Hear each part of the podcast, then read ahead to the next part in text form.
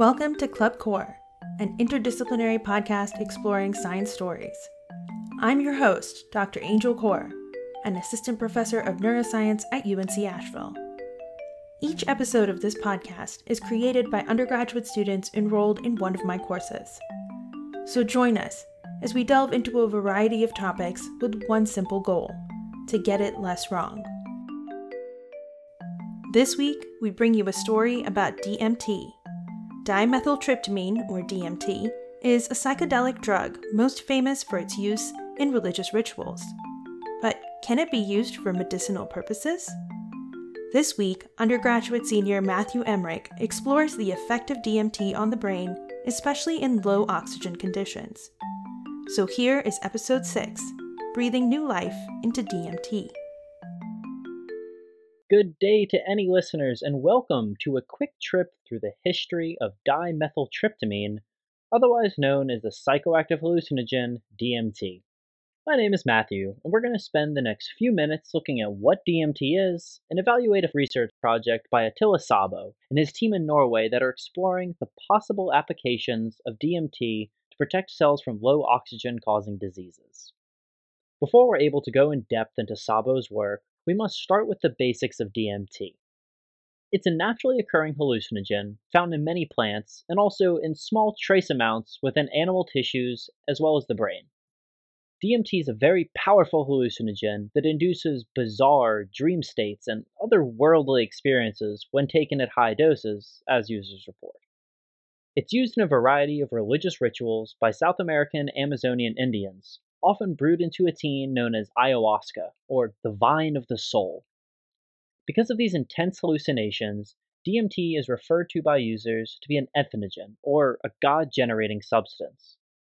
It's a white crystalline solid at room temperature that we can now synthesize in labs for use in either research or by your friendly neighborhood drug dealer. On the streets, it's been called Dimitri, the businessman's trip, Fantasia, and likely many other things to code its true name. It's been illegal in most of the world since the early 1970s and holds very hefty consequences if you're caught trafficking it into the United States. That's up to a life in prison for first time offenders, just in case you're getting any bright ideas. DMT has a high abuse potential due to its hallucinogenic effects. It's more powerful hallucinations than LSD, and the perceived low risk profile that comes with less negative side effects than many other common drugs of abuse. So, how does dimethyltryptamine actually work? Why do we hallucinate from it? DMT is called a serotonergic agent, meaning it acts similar to serotonin in the brain, a neurotransmitter that's involved in the regulation of many brain and body functions, including cognition, imagination, memory, mood, sleep, perception, and digestion. When smoked, snorted, or ingested, DMT acts on serotonin receptors and postsynaptic neurons to mimic its effect, far more powerfully. Specifically, DMT acts on the serotonin receptors called 5-HT1 and 5-HT2. Its ability to agonize these receptors at such a rate stronger than other drugs is what research has determined to be the cause of this drug experience.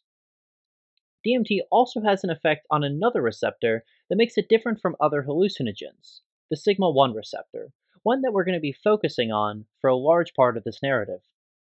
Sigma-1 is a transmembrane protein found in different regions of the brain, in immune cells, and other organs, and it controls calcium signaling. Calcium helps to regulate sodium and potassium channels throughout the body, which regulates the speed in which cells fire their impulses or work. Similar to the serotonin receptors, DMT is an agonist of sigma-1, and it increases its function. Some studies have previously shown that DMT acting as an agonist to sigma 1 can actually protect cells, an idea that Szabo and his team will further explore. Now that we all have a base understanding of our buddy dimethyltryptamine, let's explore Szabo's work. The paper being reviewed is titled The Endogenous Hallucinogen and Trace Amine NN Dimethyltryptamine displays potent protective effects against hypoxia via sigma 1 receptor activation and human primary iPSC derived cortical neurons and microglia like immune cells. That's a bit of a mouthful. What does it all mean? In a nutshell, they're saying DMT can protect against oxidative stress by acting on the sigma 1 receptors in a variety of different cells. Let's begin our examination. In previous studies, Szabo's team found that sigma 1 is a protein on the mitochondria associated endoplasmic reticulum, and it acts to regulate ATP synthesis for energy. During times of physical stress, sigma 1 interacts with other receptors and channels to begin an anti stress response. This information has led to other clinical studies that have shown the involvement of sigma 1 in the protection against cancers, pain, addiction, stroke, inflammation, and many neuropsychiatric disorders. These studies suggest that sigma 1 has protective effects against hypoxia, or a decreased oxygen environment, as well as protection against neurotoxicity. Hypoxia is very dangerous to cells, as they increase alterations to the function of cells by increasing the expression of certain, typically negative, genes. Hypoxia is caused from having too little oxygen throughout the body and can be a result of various lung conditions, heart problems, anemia, and other diseases. In their research, they hypothesized that DMT could be used to activate sigma 1 to alleviate the effects of hypoxic stress on human cells. In order to test their hypothesis, Szabo used synthesized human-induced pluripotent stem cells, or iPSCs, as well as monocyte-derived macrophages, or MOMACs, and then also monocyte-derived dendritic cells. The two latter are critical immune cells, while the induced pluripotent stem cells can be used for cellular details of neurological disorders and can be used as a cell model. The monocytes have been reported to migrate to the brain to control neuroimmune function and protect the central immune system, contributing to the physiological regulation of neural tissue. To begin their study, Szabo obtained the pluripotent stem cells and differentiated them to cerebral cortical neurons. In addition, blood was obtained from healthy donors and separated to isolate peripheral blood mononuclear cells. These mononuclear blood cells were then taken and purified into healthy monocyte immune cells, which they were then able to differentiate into either those dendritic cells or the macrophages, the immune cells that are involved within the brain. Previous studies by Szabo found that sigma 1 was expressed in human monocyte derived macrophages and dendritic cells. During cell differentiation from pluripotent stem cells to cortical neurons, they examined how mRNA and protein were expressing sigma 1. They found that these pluripotent stem cells began with very low levels of sigma 1, but as they differentiated into the cortical neurons, sigma 1 increased. After successfully determining the presence of sigma 1 receptors on these neurons, Szabo treated some cells with DMT and placed the cultures into a hypoxic atmosphere of 0.5% oxygen, where normal human organs generally receive between 2 and 9% oxygen. After six hours, the cells were examined for survival rates. They found that DMT treated cells had a much higher survival rate in all three cell cases. At a concentration of just 50 micromolars of DMT, neurons had a 65% survival rate from hypoxia, up from only 20% of the control. Both types of monocytes, the macrophages and the dendritic cells, had a survival rate of almost 95% at the same 50 micromolar DMT concentration, up from about 80% in the control group. There was no observable difference in survival rates at the concentrations above 50 micromolar. They attempted tests at up to 200 micromolar concentrations of DMT, but there was no change in the survival rate from 50 micromolar, considered to at this point be a therapeutic dose. After successfully showing the presence for sigma 1 in each cell type, and demonstrating the increased hypoxia survival rates from DMT treatment, Szabo sought to figure out how DMT influences cellular physiology. They looked towards the expression of HIF, the hypoxia inducible factor, and wanted to determine how DMT can affect hypoxic influence through the expression of HIF. HIF is a transcription factor that's active under hypoxia and controls the expression of many genes that induce hypoxic stress. When oxygen is present, HIF is degraded and destroyed. Without, it activates and binds to oxygen sensitive genes. In particular, HIF has a high affinity for the vascular endothelial growth factor, or VEGF. When VEGF is expressed extensively, hypoxic stress occurs and can lead to further cell death. To test DMT's effect on the activity of HIF, they used a common technique in molecular biology called Western blotting.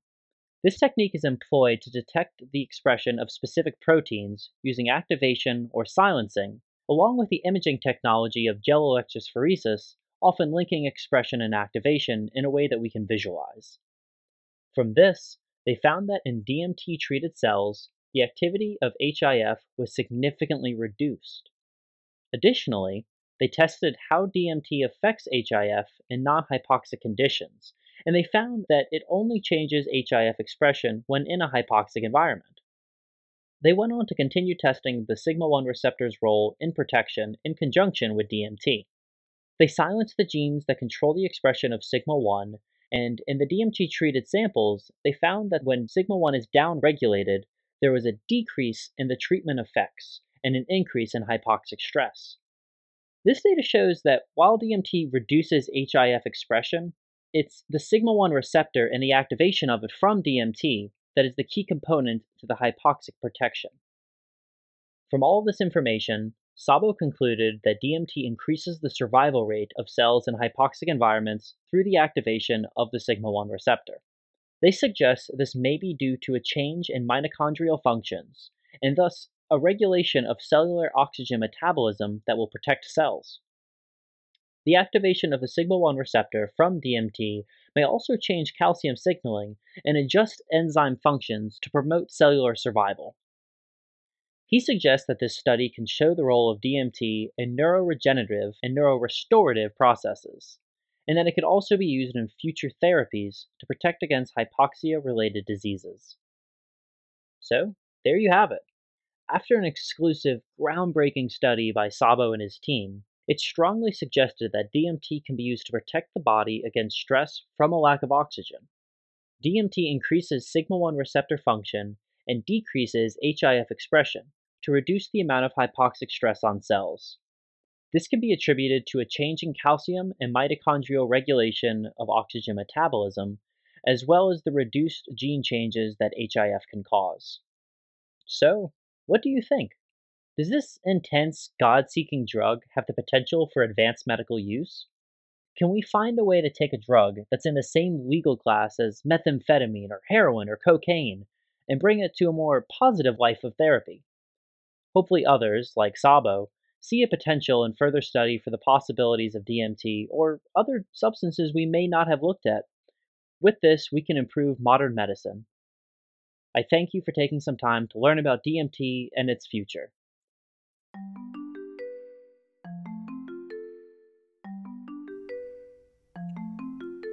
Club Core is produced by a multidisciplinary team of students at UNC Asheville. This episode was researched, scripted, and hosted by Matthew Emmerich as part of a 400 level neuropharmacology class project during fall 2016. Sound engineering by Jessica Fox and me, Angel Core. Jessica Fox also wrote our theme music. Special thanks to Caitlin LaHue for scientific fact checking, and thank you for listening. You can find show notes, including links to the research discussed in this episode, at clubcore.com slash podcast dash episode 6. If you liked this episode, please share, subscribe, and review. And if you have a question you'd like us to explore, drop us a line. You can find me, Angel Core, on all the socials at Club Core. We'd love to tell your science stories so we can all get it less wrong. Until next time.